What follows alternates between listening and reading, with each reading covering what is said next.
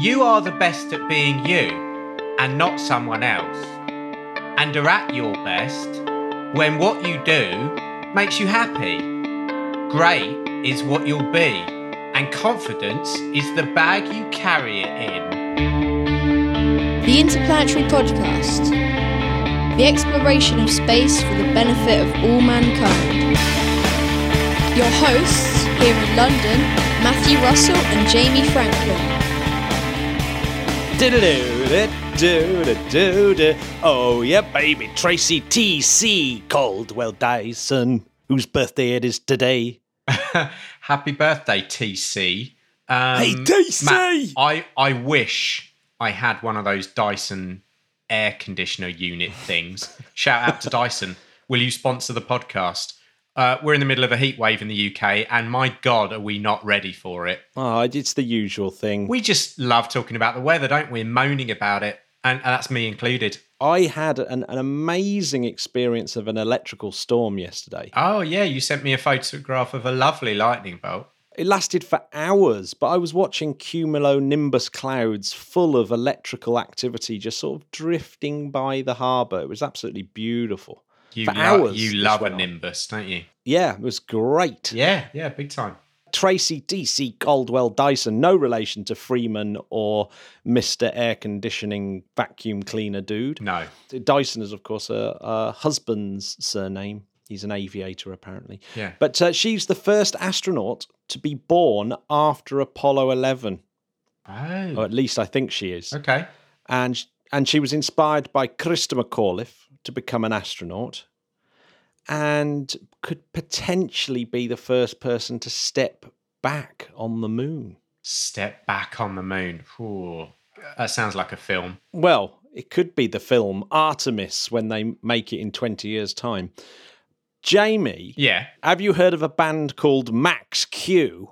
I I'm embarrassed to say that I haven't. No. Should I have? Oh, well, yeah, you should have heard of Max Q. It's Chris Had Chris Hadfield sings lead vocals, as does TC. Ah, okay. Now I know I know of that band. I didn't realise it was called Max Q. Max Q, very clever name, of course. Max Q being that bit just as a rocket gets to its maximum dynamic pressure, um, I believe. When it hits 88 miles an hour, they all burst into song. Ah, like that, exactly. I can't remember which member of the band said, like the space shuttle, the band makes lots of noise but no music. well, at least they're honest. I've got a feeling they're really good because I, mean, remember Hadfield's Chris Hadfield. good. Yeah. Yeah, he's he's not bad. I think they're all pretty good. I'm quite surprised Cady Coleman isn't in there with her flute. Anyone who sings Bowie in space should be president. End of. Bo is in space. 88 miles an hour to the moon. Jamie, Yeah. we've got to do a big shout out to the two Justins, What? Robertson Young. Robertson Young, TTJs. Love those guys. Justin Roberts, Justin Young. So Justin Roberts here in the UK and Justin Young way over in Tasmania. In Tassie, the mate. Astrophotographic legend that he is. Very awesome, those two are too. Without them, uh, we wouldn't be able to do things like uh, serve up the podcast on YouTube. How cool would it be, Matt, one day in the distant future that we can go for a pint with Double Justin? Like we're oh, all Oh, there in, in a pub just chatting about space, space talk. Where's a halfway point? Is it is it South Korea or something like that? Is it would it be Seoul? Well, it sounds like a good a place as any. Yeah, well let's meet up in Seoul, dudes. Get your vaccines. While while we're doing shout outs, I want to do a shout out to every all of our podcast listeners who are of a certain age who will have received their A level results yesterday. Congratulations to uh, all the students out there. And remember, if you didn't get the results you wanted, there are still options for you. But I want to give a special shout out to Dylan Thompson, who's been a, who has literally been a patron of the show since we started our patron page. And he got his A levels that he required to get into Birmingham University to do astrophysics. Oh my God. Dylan, you absolute ledge. Congrats. That's huge. That is massively huge, and Birmingham University is really, really good. I'm not just saying that because it's my hometown, but it, it's Al- Alberto Vecchio and Andreas Freise, for example, from the LIGO Wow. project. They are at Birmingham University. It's incredibly Wait a minute. Are you, are you saying that, that Dylan wasn't put off by our absolute gibberish each week? he, I think he found it very inspirational, Jamie, that even you could understand these complicated. Well, subjects. Dylan, I've got news for you. I don't understand them, but I enjoy talking about it nonetheless. Excellent. And maybe one day you'll tell me a bit more. And hopefully, Dylan in, in four years' time will be a, a bit like my guest this week, uh, Dennis Silin from Exodus Orbitals, who Oh, uh, grad- graduated from Cranfield University with a master's. And he's got this startup. It's a really, really good little chat about space startups and the sort of things you can do with these days in space. So it's definitely worth a gander near the end of the show. Well, what a hell of a cliffhanger. Check out Dennis. Yeah, well, we got a few things that we need to talk about before we get there, Jamie. Yeah, yeah, yeah. Big Uh, time. Well, three big ones this week, I think. There's the unfortunate disaster, and the pictures of it look really shocking. Is the Arecibo Observatory in Puerto Rico? Yeah. A cable snapped and put a hundred foot gash in the uh, reflector dish. You wouldn't think a cable would do that much damage, but it's a three inch cable, so that I guess that's It's pretty big. isn't it? It's a yeah, bit really thick It wasn't good. if you're wondering which one the Arecibo dish is, if you've ever watched the film Golden Eye with Pierce Brosnan, the James the the James Bond film, he has a fight on it near the end. Even uh, that's the- Mm-hmm. better, um, N64 computer game. Oh yes, and and it I believe it features in that as well. There's an actual yeah yeah. There's a fight. You have to do a, a Yeah. fight on on the Yeah. Arecibo dish. Uh, and of course, Jodie Foster in, in the film Contact works at the Oh, Arecibo dish as well. So uh, that's pretty cool. But and, and they've only just recovered from. We actually covered the story back in 2017 when Hurricane Maria Yeah. damaged damaged one of the cables. oh, before. man. When are they going to cut a break? Yeah. There's 38, th- oh, well, over almost 39,000 aluminium panels, and this cable smashed through not that many of them, but it looks really bad. And that sort of collecting dish was the biggest dish in the world until China opened up its ridiculously huge, fast FAST telescope. What does that stand for again? It's the 500 meter aperture spherical telescope. Finally. So obviously, I'm going to edit that so that I just knew it off the top of my head. Yeah. Um, sure. This one, this one, this one's only a thousand feet in diameter. I say only a thousand. Obviously, that's absolutely 167 feet deep. Yeah. Covers 20 acres. And do you know Yeah, what's really ki- cool? It was built. It was built in a sinkhole. That's why Puerto Rico, because it has all these sinkholes, and they're perfect to build these dishes in. Well, let's hope they don't sink anymore. But the weird thing is, like normally satellite dishes are parabolic, aren't they? But Yeah. this is this is more spherical, cross section of a ball, and that's because they move the receiver around. And if you move the receiver bit around in a parabolic dish, you'd get this astigmatism, so it hmm. doesn't quite work. Obviously, you can't move the dish because the dish is this absolutely insanely massive object that you couldn't possibly move. If you're wondering the other things that a Arecibo has done, it was built in the 60s. Pretty much immediately, it determined that Mercury had an 88 day um, rotation rather than a 59 day rotation. So that, that was discovery number one. Pretty pretty important. Tick. Um, it discovered the period of the Crab pulsar, 33 milliseconds. Nice. That was the first solid evidence that neutron stars existed. Um, Hulse and Taylor used it to discover the first binary pulsar. Ah, Nobel Prize winning. Uh, an asteroid in 1989 was imaged for the first time ever. So you can use this thing to actually build a radar image of objects out in space. 4769 Cast- Castalia. That's the one, Jamie. Beautiful I knew it was. pronunciation. Yes, and and it discovered in 1990 the first exoplanets, when it discovered a pulsar PSR B1257 plus 12. I mean, I preferred 11, but 12's all right. Yeah, 12's a pretty good one. And, uh, well, it's, it's a better one because, of course, it's the first exoplanets were discovered around that. And we discussed that when that Nobel Prize went to the people who discovered the next lot of exoplanets, because for some reason that's not considered the first exoplanet discovery that's important, even though it clearly is. Uh, 1974, of course, they sent the Arecibo message, which is that funny looking Atari type code that they sent off to Messier 13, the globular cluster, That's right. to I see if that. to see if to see if there was any aliens there and see if we And get a was there? reply. I don't know. It's Yeah. 25,000 light years away, so we, we may have to wait some time. True.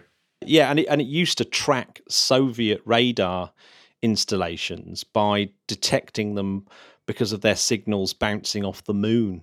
That was its first military thing. Oh, fair enough. Yeah, let's hope it gets fixed soon. So, uh, commiserations out there to all, all you at the Arecibo Observatory. Yes, we're sending we're sending you our best. Hope you get the the old girl back up and running soon. yes. Jamie, do you want to hear my space word of the week? Yeah. I only want to hear it Mm-hmm. if it's got a Z in it. Oh, oh, you're lucky, Jamie. You're lucky. You've heard of pulsars. Oh yeah, of course. You've heard of quasars, but Yeah. have you heard of squeezars? what? Squeezers. Squeezars. No. Squeezars. Squeezars. So back in 2003, a couple of chaps, Tal Alexander and Mark Morris, wrote a paper called Squeezars, tidally powered stars orbiting massive black holes. What they were suggesting was as the stars are in these ridiculous orbits, they'll get squeezed by the black hole because there's so much tidal stuff going on Uh huh. what would happen is you might get two different flavors the surface heating with radioactive cooling hot squeezers Right. and bulk heating with adiabatic expansion cold squeeze squeezers but wha- whatever happens that that uh, you'll get some physical effects from squeezing stars. They'll basically they will shine much much brighter. So as they sort of go past the black hole they get squeezed and brighten nothing really done on squeezers since then but move forward 17 years to a new paper from Okay. F- Florian Florian Peißker and Andreas Eckart from the, uh, et al. from the University of Cologne in Germany. Shout out to Cologne. They have uh, looked at some crazy stars uh, that are orbiting around Sagittarius A star, but and, and they're really fast moving. Star S four seven one four looks like it's going about eight percent of the speed of light, making it the fastest star in the Milky Way. That is fast. Well, if you were going that fast, Jamie, you could get round the world in just under two seconds. 15,000 miles a second. That's quick. It's really quick, isn't it? It's absolutely insane. We've got to think about right the the Sagittarius A star is this enormous supermassive black hole at the center of the galaxy, right? Absolutely huge, roughly 4 million times the mass of the sun. It's got a, an event horizon that's 17 times that of the radius of the sun, at least. So Uh-huh. it stretches out about a tenth of the distance between Earth and the sun. So it's it's pretty massive, uh, and it's only twenty five thousand uh, light years away, a sort of similar distance actually to uh, that um, Messier globular cluster that we were talking about earlier on. In this area, about the size of the solar system, you've got this enormous uh, black hole with four million Yeah. times the mass of the sun. In, in the center of a kind of mini solar system, but instead of planets and comets, you've just got other stars orbiting in the same way that the planets and comets orbit in our solar system. So it's like a sort of mega extreme version of the solar system. That is So- extreme. It's very extreme. So S S four seven one four is part of a cluster of five stars, and it's on this ridiculously eccentric orbit. So what's great about this is, is eccentricity can be sort of measured on a scale of naught to one. So where would you fall on the eccentric scale? I'm definitely up there in a 0.8. You're a 0.8. Okay. Yeah, I'd say so. Well, get this S4711 is 0.985. So it's mm. it's Show which off. means so naught naught would be a circular orbit and one would mean that it would be an escape orbit. It's so elliptical it would just escape. So mm. 0.985 is just borderline hanging on to the system.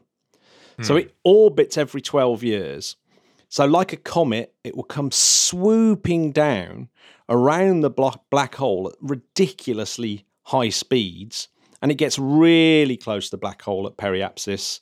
And then, as, it- 12 as years. yeah, so it's whizzing round, and and at the point where it's furthest away is apoapsis. It will be it will be almost slowing down to nothing as the black hole pulls it back again. So it's going that. Ridiculously fast as it swoops really close to the black hole and then goes away, and then just as it's about to leave Just when the it system, thinks it's going to escape, it's like, I've done it this time. After 12 years, it's like, this is the time. Uh uh Get your ass back. it actually gets so close to the black hole. It's a sort of distance that that is the area between Saturn and Uranus. So it orbits within Uranus's orbit of the sun, that kind of distance, and then swings out to a ridiculous, you know, a distance away. Uh, there's another star. So this other star, S S four S 4711 is also on this highly eccentric orbit, not quite as it's slightly more circular, and that is on a 7.6 year orbit. And that sizzles away around the black hole a little bit further out, 144 AU. But and it's going at 6.7% the speed of light, but it makes it the closest average on average to the to the black hole that we know so far. So on average, it's it's the closest star. But this, but the other one, four seven one four, whizzes really really close, uh, like ridiculously close. That's But- close. Obviously, these stars going ridiculously fast, the fastest stars we know of, and getting really really close to this supermassive black hole. They're getting squeezed, so they're potential candidates for squeezars. In fact, they're, they're saying that 4711 and 4714 are squeezars. That's exactly what they are. So as they come in, they get squeezed by the black hole. They'll brighten up. And this brightening borrows energy from the from the sort of tidal forces, which will mean that the the star is going to get slowed down ever so much, ever so. It'll just get slowed down a little bit every time it swoops in Oh, God. which means, of course, that its orbit will start decaying. And what does that mean? Means they're doomed. they are doomed. Slowly, they will they will just drop beyond the event horizon of the of the of the black hole, And it will get turned into spaghetti. stars being turned into spaghetti is something else, isn't it? Will they see the back of their own head as well? Yeah, I, am not. I'm not sure that stars have eyes, though, Jamie. So, but yes, Not that you know of. th- exactly. Not that I know of. Well, you know, you can No. have. You might be able to have conscious stars, of course. Of stars. That's next week's show. Well, no, well, no. The great thing is, Jamie, I've got in the can. I've got uh, a little conversation with Kelvin about conscious stars. So I'm going to stick that. Oh my god! Yes. yeah, I'm going to stick that on the on the uh, patron page soon. Uh, it's so good. It's so funny. Matt, we normally Uh, do this at the end, but I'm gonna. I'm a rule breaker. So, Oh, yeah. what what what what do you have to do to become a patron to hear this exclusive content? Just go to www.patreon.com forward slash interplanetary. Or you can just hit up interplanetary.org.uk and the details will be on there. Absolutely. Well, these stars, Jamie, are going to be very helpful when it comes to ches- testing general relativity because they've already used S2. S2 is the, the most famous of the stars that Yeah. orbit orbit the central black hole Uh-huh. uh, of the of the Milky Way, and it, it itself has already been used to measure the most extreme conditions to see if general relativity holds up, and it did. But these ones it are, are, are, are closer and faster. So when the uh, uh, when there's a replacement for for SINFONI, uh, which was a spectrograph for integral field observations in the near infrared. If they, once they make a better one of those, they should be able to uh, use these superfast stars and check out whether Einstein was correct or not. Oh, good old Einie. Good old Einstein. Now, Jamie, my favourite news story of the week and mm. my favourite pun to go with it, which I'm going to thank one of our patrons, Mark Shun, for. He came up Mark. with the with with the, which which is going to help me remember the name properly because obviously it's spelt C E R E S, but the headline is the World Series. Which is great. yeah, see, it's just great. The World Series because it turns out that Ceres, the big the big dwarf planet in the asteroid belt, is a water world, Jamie. Jamie, this is super Whoa. exciting. Not just Europa, but now Ceres joins that as a list of potential candidates for life. That's amazing. So Kevin Costner could be on there in a jet ski. Exactly. Exactly. So so there's a whole heap of papers that were dumped in nature based on the data from the Dawn spacecraft. So yes, Ceres dis- uh, discovered 1801 uh, and it's in the asteroid belt between Mars and Jupiter. It's the 25th largest object in the solar system, 580 miles across. It's the only object in the asteroid belt that's been rounded off by its own mass. And in hmm. fact, it's 25% of the asteroid belt's total mass. Yeah. And even then, even then, Pluto is 14 times bigger. So Pluto is made up of more material than the entire asteroid belt, including. And they've got the nerve, Ceres. Matthew, to call it a dwarf. yeah. Absolute well, cheek of it. I know it's absolutely out. It's an outrage. Yeah, it's a disgrace. So I'd like to speak to the manager. so remember 2015 one of the greatest things ever was the robotic nasa spacecraft dawn Dawn, of course. and it entered uh, the orbit in it, it managed to get into orbit around ceres uh, and that is after it had done um, it had gone into orbit around vesta which is another object in the asteroid belt making up 9% of the asteroid belt's mass and which made Dawn the first ever spacecraft to be able to get into orbit around two separate bodies in the solar system. And that's Yes. because it that's because it had these ion engines that could well the, get this, the ion engines ran for 5.9 years on that mission. So the, these engines just blasting away. Really, really cool. God, you'd get some nectar points for that at the garage, wouldn't you? exactly. But one of do you remember when Dawn was approaching uh, uh, Ceres? It was really obvious that there was these these sort of really bright white features, particularly this one great big spot as it approached. Yeah. And as it got closer and closer, this this this spot became more and more of a, a, a feature. It's like, wow, this is really incredible. And it was this made this really reflective area in a in a place called the Occator crater. Okay. And uh, there's two spots in there: the Cari- Cerealia f- faculi and the Vinalia faculi. And as Dawn got closer, it got into orbit and it managed to get down and was taking pictures only 22 miles above the surface. Imagine that.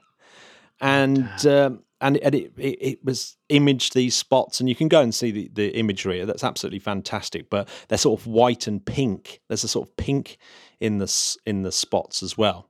yeah. And what they worked out is that, that, that it's salt. They're salt uh, crystals left over Oh, right. from from salt water that's been seeping out of the planet, leaving behind these sodium carbonates to create this highly reflective surface. Now, the, the highly reflective surface wouldn't last very long when you've got all these micro, micrometeorites coming No. in and, and dulling the surface. You, it, they would all be kicked off, right? So we know that it must be pretty new, but also that it must be keep being a bit replenished because it turns out that there was still a little bit of wetness in this salt. So water is seeping up that somehow. Now you can you can account for quite a bit of it this surface water by the fact that a is an impact crater, and the actual heat from the impact of whatever hit uh, Ceres uh, way back 20 million years ago created a lot uh-huh. of heat. All that heat cr- created all the sort of ice in the in the rock of Ceres to sort of melt and and and come to the surface. But as it's cooled down, you wouldn't expect it to still be wet now after 20 million years. So, what they think has happened is it's also opened up cracks and fractures that go even deeper into a lake. So, and this lake Whoa. is is eh, there's a, a, reservoir underneath of brine that's that's sort of percolating up to the surface continually, and they reckon that this reservoir is 25 miles deep and hundreds of miles wide. In other words, it's it takes up a, a, very large chunk of uh, of Ceres. So it's uh, it's yeah. Um, and there's lots of other evidence as well. There's these little small mounds and hills that are caused by this cryo hydrological formations as the as the asteroid came in, and then water splashed over the surface of the of Ceres, and then and then formed these mounds and things. Uh, oh, incredible and, scenes. Oh, yeah. to have a drone up there, Matt, eh? Oh my god. So Imagine well we we kind of did. I mean, Dawn Dawn spacecraft almost was a drone going over. I mean, flying at 22 so. miles 22 miles high is if, if we've essentially had it. But I, I tell you what, it certainly it certainly gives the case to actually go back and say we should really seriously go back because it's it's very very easy to get to compared to Europa or or um, Enceladus or Titan. So you know we're talking. We it, I would think that now we now we've definitively said that uh, Ceres is an ocean world. That the, the the solar system's just got loads more interesting, and we're going to just be discussing more and more about how it's a potential home for microbial extraterrestrial life. Well, you know, this is one of my favourite subjects, Matt, if not my favourite subject. So I'm all in, quite frankly. So, quite frankly, Jamie, Walians might be on Ceres. I, I mean, um, not going to sleep tonight. I mean, firstly, because of the heat wave. Secondly, because of another possible Walian planet. Jamie, uh, I, it is so moon. cool, isn't it? That is so cool, oh, isn't it? It's just ridiculous. Uh, I will shout out to the patrons after Jamie. I'm going to play you my interview now with Dennis Silin from Exodus Orbitals. I, I really enjoyed it. Uh, the funniest bit was I was thinking, shall I ask him the question about whether he's got a space song? Because I hadn't prepped him. It was one of those very last minute yeah. interviews.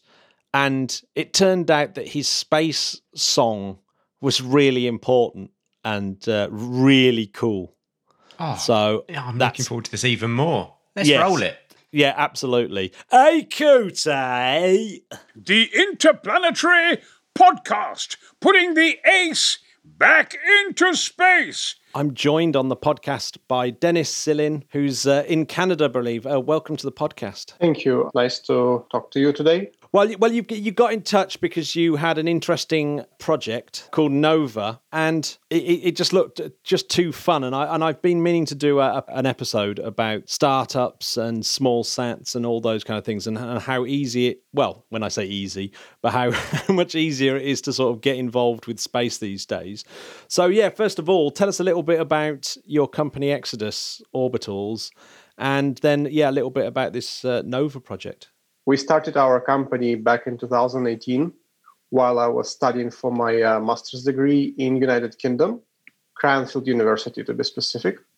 And the idea for me before I got into the, even before I got into the my degree was to start a company by the end of uh, by, by, the, by the end of my studies.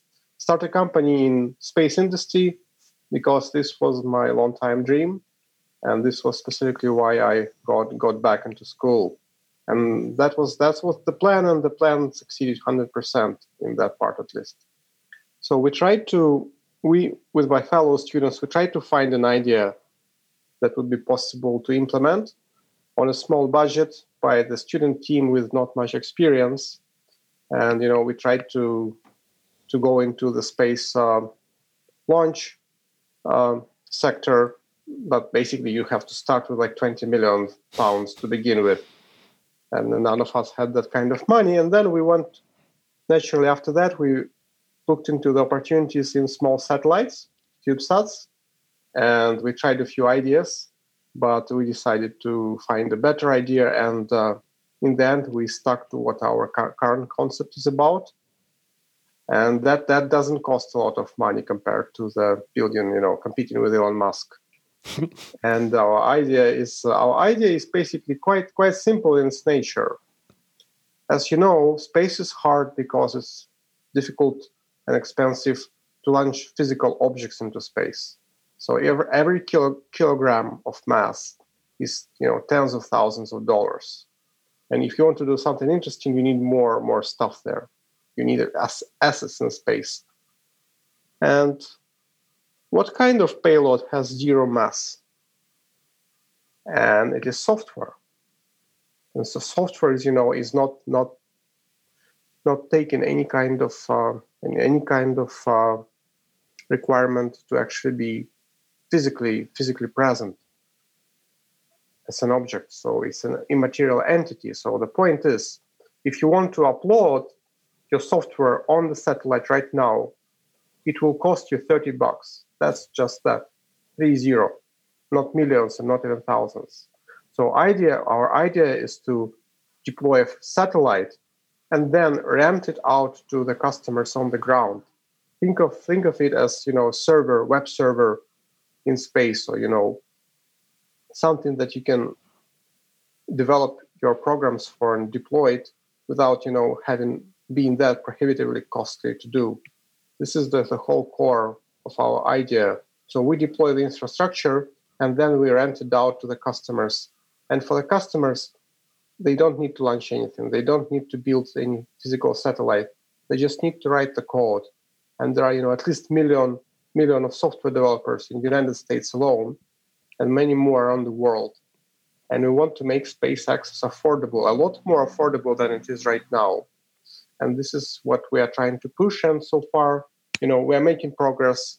And the plan is to launch our first satellite in 2021, and you know, make it available for our for everyone on the ground, pretty much. We have done enough engineering work to make so we can say so I can say it's actually feasible. The mission of this, the first mission of this kind, is already being in in development, and from European Space Agency, which we are uh, participating in as well. So this concept I was explaining is not exactly not exactly that crazy. There's already um, movement uh, in space industry yep. to they kind of start to understand that that concept as well. What what was the name of the European uh, Space Agency mission that did that? It's called OPSSAT, O P S S A T, and it was launched in December 2019. And we are trying currently we are working with this uh, to get basically results out of this mission. And if you're interested in specific details, basically satellite is a hardware sandbox. And what we are building is the software sandbox. So like two sandboxes provide sufficient isolation and safety for user applications. So you can be sure that if you develop the code and upload on the satellite you'll be fine even if your software is full of bugs and it will not kill the satellite mission Right. So, I mean, so uh, how flexible is this is this particular architecture? So, presumably, you start off small with a with a CubeSat, and people can do uh, a sort of varying amount of experiments, but it's limited by the hardware. Do you have a vision yes. that, that that that just keeps growing and growing and growing as as you get more adaptive and more and larger hardware in space? Yes, that's a good observation the, the people who will be using our first satellite, of course, will be limited, uh, limited by the hardware we'll provide. But as we uh, grow and create more capable uh, satellite platform, there will, there will be more and more applications possible. So right now, I can tell you that the two most versatile instruments are imaging camera in you know visible light spectrum spectrum or multispectral and software defined radio. By their nature they already allow multiple possible applications and those two instruments will be you know the first two on our platform. The next one which we want to build as a second generation uh, uh, part of second generation hardware is a machine learning um, algorithms accelerator which we already partnered partnered with another company. So with that, you can run uh, machine learning tasks in space, especially on imagery data and on signals data from SDR. So that will be like the next step.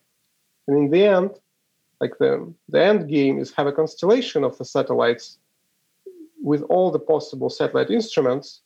But for you, it will be one big virtual satellite that you will have access, you know, full access to it. So one satellite has imager, one satellite, say, synthetic has synthetic aperture radar, but for you it's going to be like a API application programming interface platform like Amazon, so you can get all the functionality and everything will be quite uh, transparent and seamless to you. Ah, now that is interesting. Yes, you're kind of almost putting up a swarm, a, a, a constellation of of things to plug into. Correct. So things to play with and very similar to how um, cloud computing is developing on the ground. You get almost mm, unlimited amount of or infinite amount of possible, you know, functionality at, at you know fingertips on, on your laptop or desktop. This is the the game we're trying to make available in space as well. Of course, it's quite quite quite hard in terms of you know capital requirements to put this all hard all this hardware space. So we start with just one CubeSat, and this is not easy by itself, but you know the roadmap is quite clear at this point with the larger sort of satellite companies uh, uh, with their sort of satellite buses are any of them moving in that direction where you have these you know very very large expensive satellites you know the the, the millions and millions to the billions style? Uh, are they sort of going down this software adaptive route or is this or yes is... there's already there's already um, like a um, few projects going on. So large uh, like geostationary telecom satellites are can already be rented out to the customers. I believe uh, I, I, I mean I saw the news. It's not not to the same level as we uh, as we plan to do, as those satellites are very specialized. But yes, like people understand understand the, the nature of this uh, concept in the space industry as well. There's also Lockheed Martin who is working on their software-defined satellite technology, and they have launched uh, their first, you know, prototype uh, this year, I believe. I mean, it's just just an emerging area with that people just are just starting to to work in, and there's a couple of other companies that already you know well figured out this thing, and will be launching uh, reconfigurable satellites to um, basically swap the soft the mission software depending on the the customer mission. So the satellite hardware stays the same, but the mission software gets changed depending on the on the customer needs well, this is the this is what the current um, current picture of this area at the moment.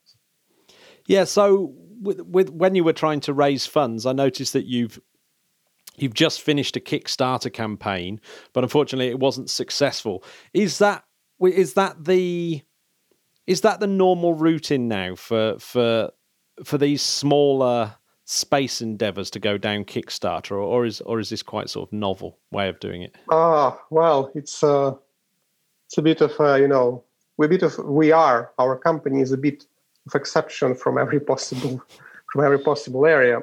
So normally you get venture capital or government grants, but we haven't. We're trying to, to, to get that kind of funding as well, but so far we haven't succeeded in any in getting any funding at all. The only thing we are succeeding is the engineering part, where the you know mm. our engineering is moving from success from success, but our fundraising from uh, moving from failure to failure. So Kickstarter was one of the options we tried to explore. So well, our our major problem at this moment is not so much um, fundraising as our you know complete obscurity. Nobody knows about us, so very few people know, and we're trying to you know expand our outreach and everyone everyone who we talk to says oh that's really a good idea but there's not that many people that know about us this is why you know Mm. Why I'm trying to spread the message as much as possible. I think it is a good idea. It's you know opportunities for the people that could not participate in space exploration. When you were at Cranfield doing your doing your masters, was that something that they concentrated on that kind of element of the business side of getting new space ventures off the ground, or, or was that something as as a bunch of students you had to uh, do off your own back? Well, it was more of a second one. We just a bunch of students, but I know the number of other companies were started by the same year by the students of the same year. In my in my degree, we focused it on the you know science and engineering parts of space. It was purely purely that that I was studying. The startup was completely you know my idea or you know fellow students uh, cooperation. And uh, with fellow students cooperation, no, the Cranfield has like MBA school, but I wasn't wasn't there. Mm. I wasn't studying there. Uh, but no, like like it was purely like hundred percent science engineering degree I was doing. So you know, as someone that's now spent some time uh, hammering away in the kind of in in this kind of area of new space and stuff, what what are the sort of things that you've learned, and what are the sort of things that you could sort of tell other people about your experience so far? So, well, my major take as you know, startup entrepreneur, sales and smart, sales and marketing are as more as important or even more important than engineering. Because if you get like say, you know, five smart engineers, you can be certain they will get results done. But none of none of us are experts in sales. None of us are experts in marketing, and that part's extremely important. We're trying our best, you know, to learn that. But again, we are kind of all amateurs at this point, and this is a bit of a you know uphill struggle for us. So if there's yeah. if there, if there's any podcast listeners who are who are really massively into space but uh, marketing and and uh, new venture, would would you be interested in them and getting in touch? Absolutely, by all means, we space is open for everyone. Right. Yeah. No, well. Well. I mean, this is this is the kind of story that I'm hearing now, sort of getting louder and louder, eh, and uh, especially actually in the UK, where there seems to be some kind of push to to to put to to push, um, you know, new ventures further forward. That, that that that's what the UK want to be in the in the in the not too distant future is is a, leader in space. Well, oh. there's oh. definitely that. You have to be smart with your strategy if you become a startup founder, because it comes down to the money. How much money I do have on, on on your bank account, and space is you know extremely expensive area for any kind of activities. I think we found found a way to make it a lot cheaper than before, but it's still you know everything costs money, and even the marketing, even the marketing itself is the more money you have, the more you can spend on advertising and so on and on. And kind of we are stuck in the, in like in, at the bottom at the moment.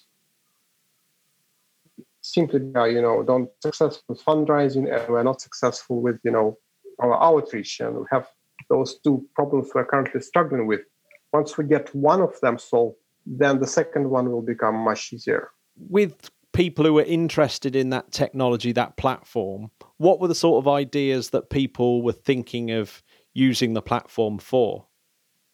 Well, the very simple idea is to make pictures of the Earth underneath based on the specific location. And that, that's basically the first application you can do in space that you cannot do on Earth.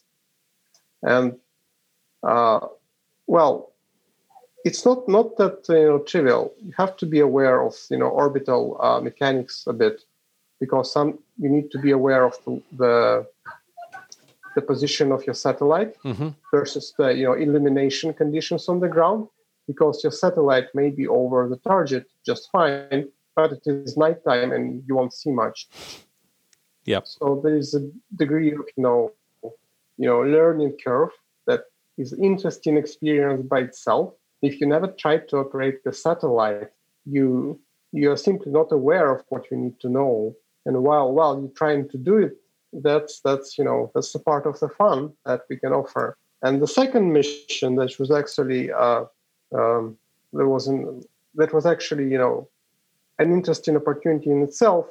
make make a picture of another satellite in orbit that your your satellite, our satellite, is flying, uh, is uh, being close enough. So it will be like a pixel or two. But it, it is an you know interesting challenge. Can you track the other satellite? Can you figure out it's you know the window of opportunity where you can make your photo?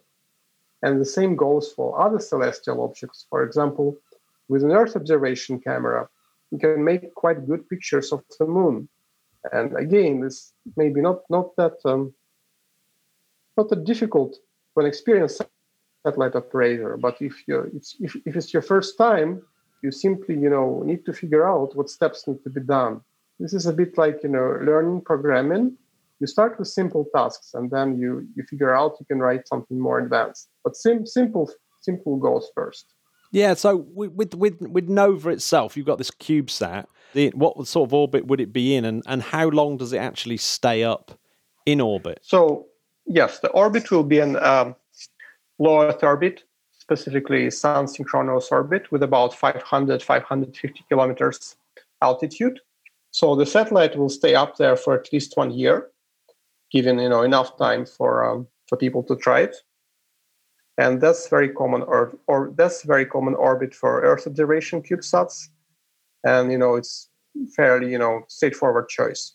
It comes down after about a year or, or is that or did i miss it will be it will be in orbit more than a year but it will be operating for at least a year that's the current plan and then uh, so so they they decay out of orbit presumably and then just burn up harmlessly is that right that that's correct it's there the orbit is low enough so the re-entry back into the Earth atmosphere after a few years.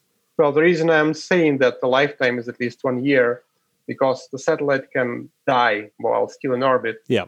Especially with CubeSats, they don't have like particularly high life expectancy. Is that to do with radiation? Yes, space radiation is what usually kills them. You never know. We did uh, like a series of uh, posts on the history of CubeSats. And do you know that the first CubeSat one that was launched in back in 2000, back in 2003, I believe, is still in orbit and still operating, still actually operating. Wow. No, I didn't know that. no, that's actually incredible. I mean, is that is that one of the things about CubeSats that they that that people put them into an orbit that decays quite quickly because really a CubeSat isn't reliable enough to get itself out into a graveyard or to decommission itself? Well, I would say the satellite orbit is primarily determined by the satellite mission, and most of CubeSats are about Earth observation or um, surveillance or communication. You and you don't you don't need any other orbit than you know the low Earth orbit. But uh, those few CubeSats in 2003 were launched by basically uh, reused uh, ICBM, and they were put in much higher orbit about 800 kilometers uh, altitude. This is why they're still, you know, up and operating. Yeah. Wow. Did, so when you were looking at sort of missions with CubeSats, did you ever look at um, interplanetary missions like sticking them out around the moon or sticking them out around Mars, or is that just too difficult? Well, not maybe on year one, but we have a couple of crazy ideas about the interplanetary mission. So one of them is make a CubeSat race. So each team gets a CubeSat to operate, and we send them to the moon. And the goal of the race is to fly as low above the moon's surface as possible to just get get that uh, picture of the moon from say 10 kilometers or maybe one kilometer. Or if, if as you know there's no atmosphere so maybe you can fly your cubesat just maybe 100 meters. And you know the winner is the one who gets his CubeSat the lowest. And it's kind of fun challenge because on one side you, you need to be uh, you know high enough not to crash into the moon on the other side uh, how low you can get is actually an unknown question. Maybe you can fly your CubeSat just one meter above the, the moon's mountain and that would be kind of an interesting achievement. Yeah.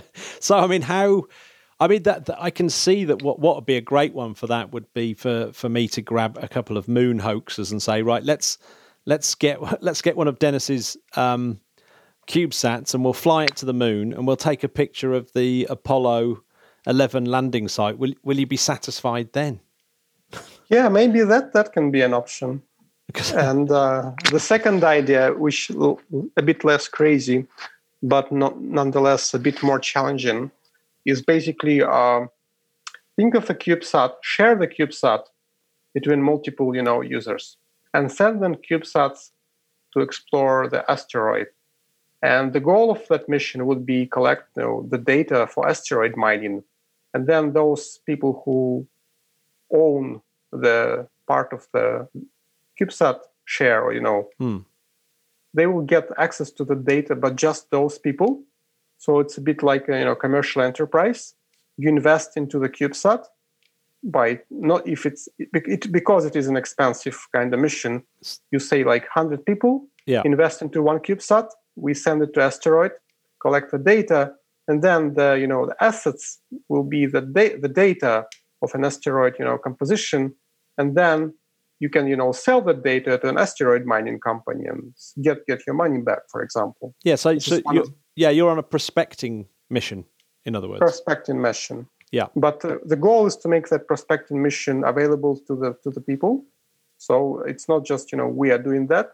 It's many anyone who is interested in asteroid mining can can can take an active active part in this kind of activity Right. So, Dennis, what, what's next for uh, what's next for your uh, company, and where what, what, what's what's the next plan?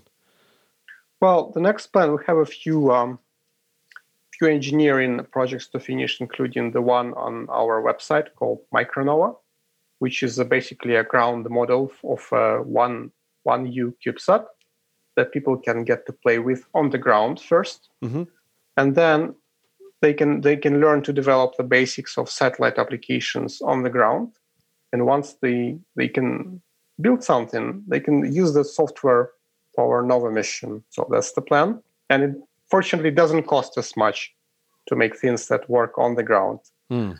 and we're still um, still making a lot making a lot of efforts to succeed in our fundraising and marketing so i'm like the ceo so you're you're doing like 10 things at once and that's the plan for the next few months. And we're still we're still want to get our mission in space by the end of 2021. So what they'll have you know plenty of things to do, and uh, that's you know the immediate picture. Once we once we're kind of standing more more solidly on the ground, there's quite a lot of things in the pipeline I want to do in the terms of you know satellite satellite uh, exploration. And you know yes you know an engineer and we have an engineering team. We're not we're not short of uh, good ideas. Just all of them require you know proper execution. It's one one part i learned as entrepreneur. Execution is everything. We you will never run out of good ideas but you have to pick one and stick to it and get it to the point where it has you know flesh and blood It has been a big, uh, you know, tremendous learning experience for me as uh, running the company.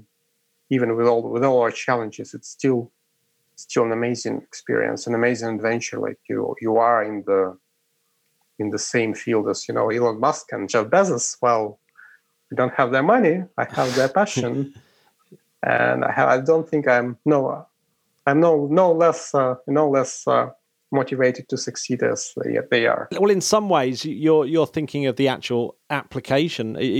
Musk's just thinking about opening. He's, he's, a road builder, isn't he? Really, and I suppose that you're then thinking about the the actual cars that you stick on the road. Yes, definitely. I'm more interested in you know things done in space, satellites, and you know spacecraft. Not not much about the rockets, you know, yeah. By themselves, but you know the things you can do in space it's quite a lot of you know things possible, but we haven't really even tried tried doing them. I would say the space exploration is still in its infancy. We only have, say, you know, six people, you know, three, three, three to six people in space at the moment, and there's only so much they can do. Think of the, you know, not so far future when there'll be thousands of people in space doing, you know, things that we can't even imagine at the moment, and you know, next century there will be millions of people and interplanetary colonies and what can be possible in, in this in these times i don't even know Yeah, I mean, I, I, I was struck really by the idea that if you've got a platform in space where people can cheaply test ideas, I mean, you could have extraordinary ideas, couldn't you? Like testing general relativity. A, a university could just write some programming if you've got the right kind of instrumentation on board your CubeSat, and you can do crazy stuff like that. Yes, quite a lot of you know those ideas that come from universities that hasn't seen the light of the day mm. because simply it's you know out of their budget at the moment. One thing I did not mention, we do want to give that our platform capabilities to universities and both students and researchers. Because when I was doing my masters, I didn't have the chance to say write a code for the satellite and upload it to see how it will, you know, what results it can yield. We did things, you know, so we studied the theory and we did a little bit of lab experiments on the ground, but none of us at that point had access to anything in space. And again, there's quite a lot of things you can do, and we have been in touch with a number of um, professors at um, a couple universities in, in Europe and US. So that's on the on the on my list as well. Fantastic. Well, where's the best place for people to see what you're up to at the moment? Well, our website and social media and LinkedIn. I would say our Twitter is the place to get uh, immediate updates. And on the website, you can re- read um, a little bit more uh, in detail. So it's Twitter is easy to find. It's Exodus Orbitals. You can Google us. Our name is quite uh, quite unique. In fact, where did the where did the, where did the name where did the name come from? Oh, we had like uh, naming things is actually hard. oh yeah, no, tell me about it. It's spent like at least at least a month in you know trying to find the name, and you know the second word was actually easier to figure out.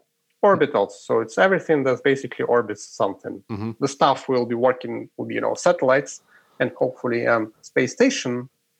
And the Exodus orbitals is uh, is basically what our mission is about. Allow people to you know basically explore outside of Earth mm-hmm. and leave Earth eventually. So Exodus Orbitals is our you know long-term mission, and it's about you know interplanetary well settlement and colonization of solar system in the very long run. So you kind of can Earth becomes from you know just you know one planet that you cannot leave. It will become like a starting point, and you explore into the solar system and beyond. Yeah, well, that, that that definitely makes sense. That's that's great. I was I was almost hoping you were going to say it was related to Bob Marley, but no, sorry, not not that. Uh, because uh... then we could have stuck Bob Marley on our space playlist. Well, you, do, you don't happen to have a uh, a favorite space song, do you, that we can stick on our? Oh, I do. That would be probably a. Uh, I can talk about that long enough for another podcast episode. There's actually an entire genre of music that's devoted to space exploration. Oh, what? And there's a, there's a song, uh, there's an album's being published, and I can give you some YouTube links in the chat. Oh um, yes, please, yeah. Songs that you know people seen at you know sci-fi conventions. Yep. I'm pretty sure there are like hundreds of them based on uh, what I see. They're not they're not you know very well known outside of you know yep. smaller community of sci-fi fans and space oriented, but you can see the cover, ah, the right. cover of the of the tape. It was done on on the, the album was published on uh, on cassette uh, cassette tape back in the 80s, and uh, the guy found and restored those tapes, and now they're available for everyone on YouTube. Oh wow, that's really cool. So is this is this the sort of thing that you were all nerding out at when you were doing your masters? Yes, I'm like, well, that no, that was the inspiration for me to to apply for the masters. I was a, a fan of this music long time before I started oh, my studies. Oh, fantastic! Oh, yeah, my life was a bit of a, again a, a story worth of the book, and uh, I mean, well, one day I'll, I'll have it published. Oh, awesome! But yeah, yeah. Uh, had uh, quite a number of adventures in my life even before my uh, my masters. Yeah, so yeah, yeah, you, you did your masters in the UK. You're currently in Canada. Where where did you grow up? I grew up in Ukraine, or more specifically in Soviet Union first, and then um, Ukraine as an independent country. Mhm. And in 2004, I immigrated to Canada, where I did you know my uh, undergrad studies and worked for quite a while um, as a software developer and tech support. But you know, I was always dreaming about uh, space exploration, and um, at one point in my life, basically, it was uh, about making a choice.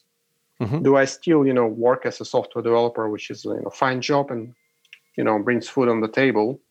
It's quite you know I comfortable you know lifestyle, or but there's no there's not much opportunity to for me to get that shot at at what I'm doing right now if I stay Hmm. where I am. So I basically took a challenge and applied for my master's program.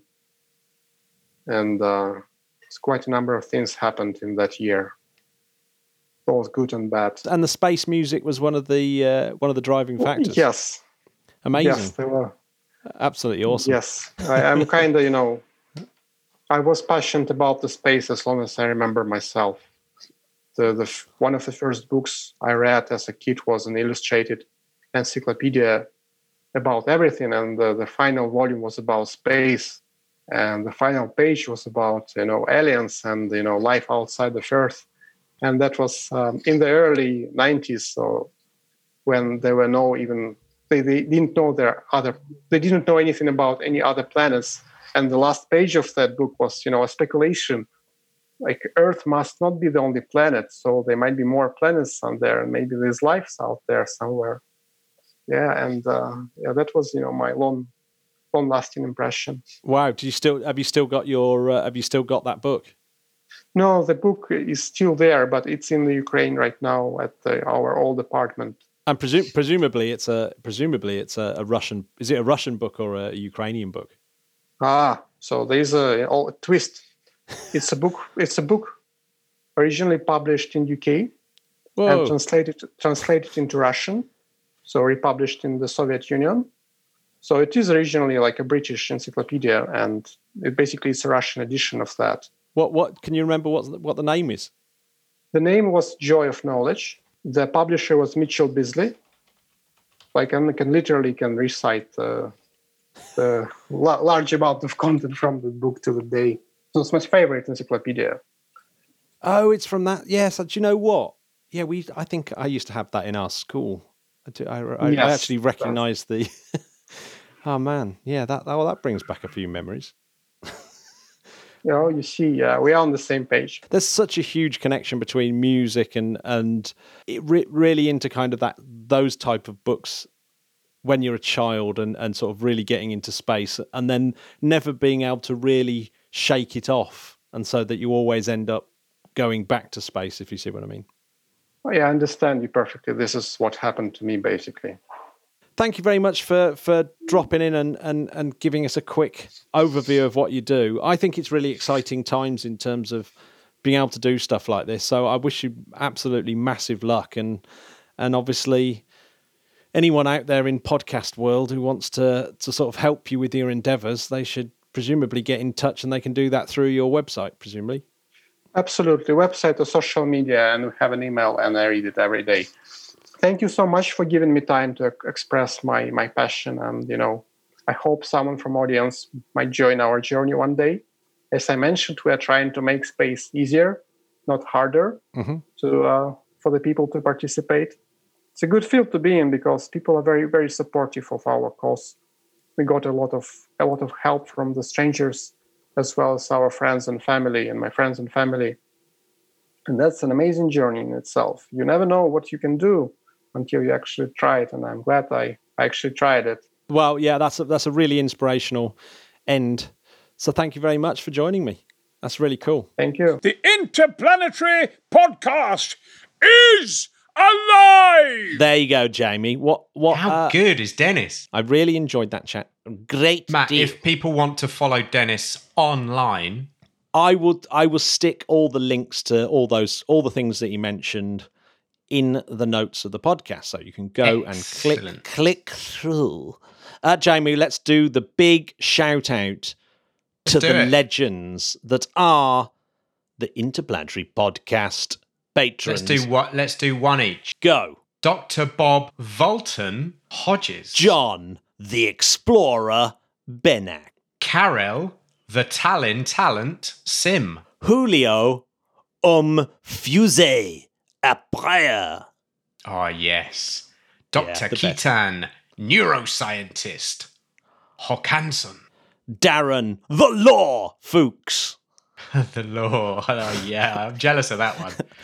Ronald, man of Kent, Hatcher. Marissa, star dreamer, Davis. Patrick, PH, Hayward.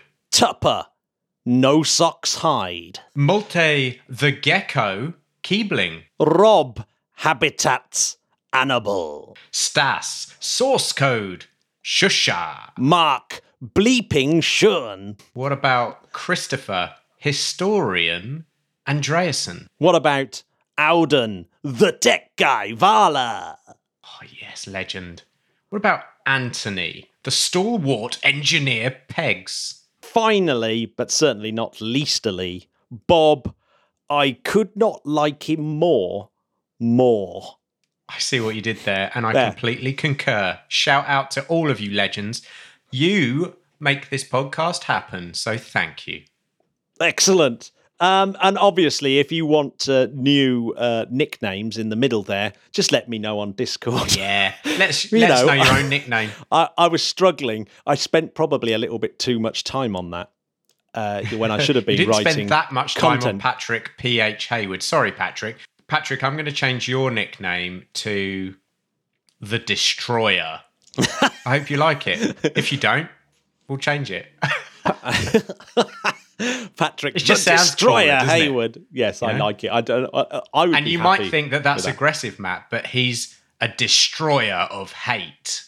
Yeah, or destroyer of bad Of, in, knowledge. of he's an, a destroyer of injustice. oh yes. So there we go, Patrick. You've Ah. been upgraded. Jamie, what are you doing in the sweltering heat of the weekend this weekend? Oh, I'm trying to keep cool, calm, and collected, and uh, I'm playing guitar this weekend. Um, it, I I was talking to you earlier, wasn't I, about one of my favourite bands from America, The Replacements. Uh, love them.